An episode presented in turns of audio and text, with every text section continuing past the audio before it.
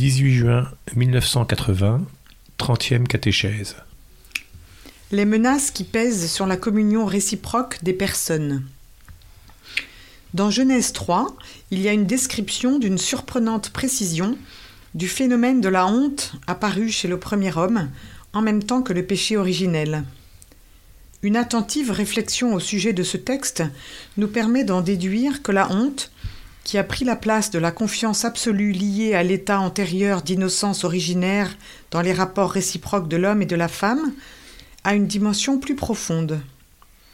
À cet égard, il suffit de relire tout le chapitre 3 jusqu'à la fin et ne pas se limiter au verset 7 ou au texte des versets 10-11 qui relatent la première expérience de la honte. Voici qu'à la suite de ce récit, le dialogue entre Dieu Yahvé et l'homme et la femme s'interrompt et qu'un monologue commence. Yahvé s'adresse à la femme et lui parle d'abord des douleurs de l'enfantement qui dorénavant l'accompagneront. Je vais multiplier tes souffrances et tes grossesses. C'est dans la souffrance que tu enfanteras des fils. Est ensuite exprimé ce qui caractérisera leur futur rapport, ceux de l'homme et de la femme.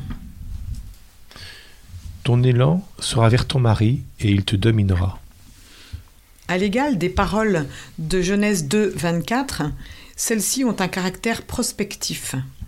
La forme incisive de Genèse 3, 16 semble concerner l'ensemble des faits qui, d'une certaine façon, émergent déjà de l'expérience originaire de la honte et qui se manifesteront par la suite dans toute l'expérience intérieure de l'homme historique.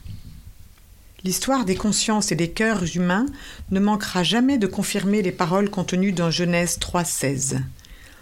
Les paroles prononcées au début semblent se référer à une particulière diminution de la femme par rapport à l'homme. Mais on n'y trouve aucune raison pour la comprendre comme une diminution ou une inégalité sociale. Par contre, l'expression Ton élan sera vers ton mari, et lui, il te dominera indique aussitôt une autre forme d'inégalité que la femme ressentira comme un manque de pleine unité précisément dans le vaste contexte de l'union avec l'homme, union à laquelle ils sont appelés tous les deux, selon Genèse 2, 24.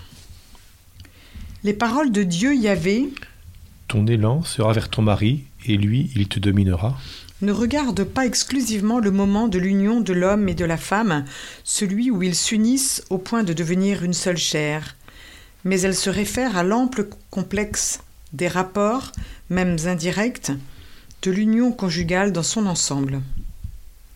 Pour la première fois, l'homme est défini comme mari.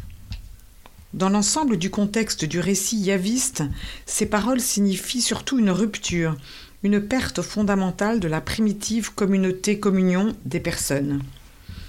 Celle-ci aurait dû rendre réciproquement heureux l'homme et la femme grâce à la recherche d'une union simple et pure dans l'humanité, grâce à l'offrande mutuelle d'eux-mêmes, c'est-à-dire l'expérience du don de la personne exprimée par l'âme et par le corps, par la masculinité et la féminité et enfin, moyennant la subordination de leur union à la bénédiction de la fécondité par la procréation.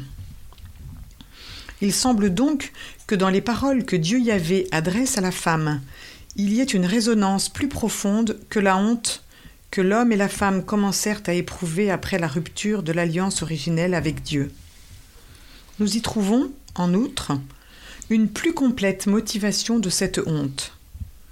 De façon très discrète, mais néanmoins expressive et facile à déchiffrer, Genèse 3.16 atteste que la béatifique union conjugale originelle des personnes sera déformée dans le cœur de l'homme par la concupiscence. Ces paroles sont adressées directement à la femme, mais elles se réfèrent à l'homme, ou plutôt à tous deux. L'analyse de Genèse 3, 7, faite précédemment, a déjà démontré que dans la nouvelle situation, après la rupture de l'alliance originelle avec Dieu, l'homme et la femme, au lieu d'être unis, se trouvèrent à l'égard l'un de l'autre plus séparés et même directement opposés à cause de leur masculinité et féminité.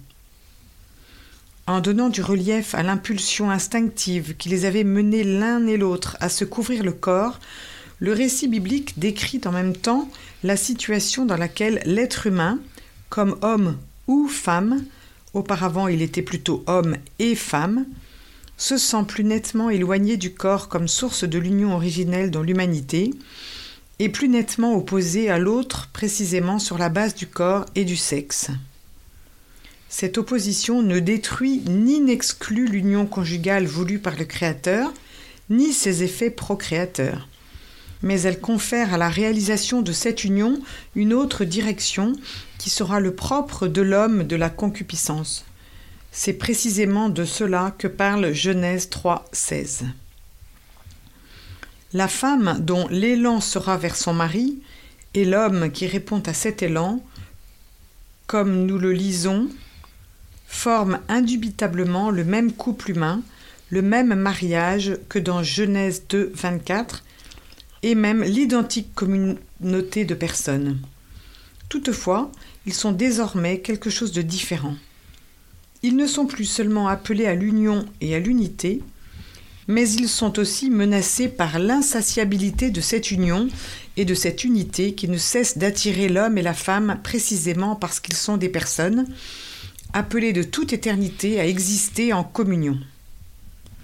À la lumière du récit biblique, la pudeur sexuelle a une signification profonde, liée précisément à la non-satisfaction de l'aspiration à réaliser, dans l'union conjugale du corps, la réciproque communion des personnes. Tout ceci semble confirmer, sous différents aspects, qu'à la base de la honte dont l'homme historique est devenu participant, il y a la triple concupiscence dont il est question dans la première épître de Saint Jean. Non seulement la concupiscence de la chair, mais aussi la convoitise des yeux et l'orgueil de la vie. L'expression relative à la domination que nous lisons dans Genèse 3,16 n'indique-t-elle pas cette dernière forme de concupiscence? La domination sur l'autre, de l'homme sur la femme, ne change-t-elle pas essentiellement la structure de communion dans les relations entre personnes?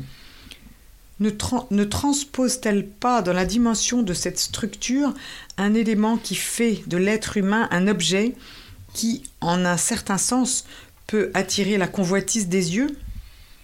Voilà les interrogations que suscite la réflexion sur les paroles de Dieu, de Dieu Yahvé selon Genèse 3.16. Ces paroles prononcées quasi au seuil de l'histoire humaine, après le péché originel, nous dévoilent non seulement la situation extérieure de l'homme et de la femme, mais nous permettent également de pénétrer à l'intérieur des profonds mystères de leur cœur.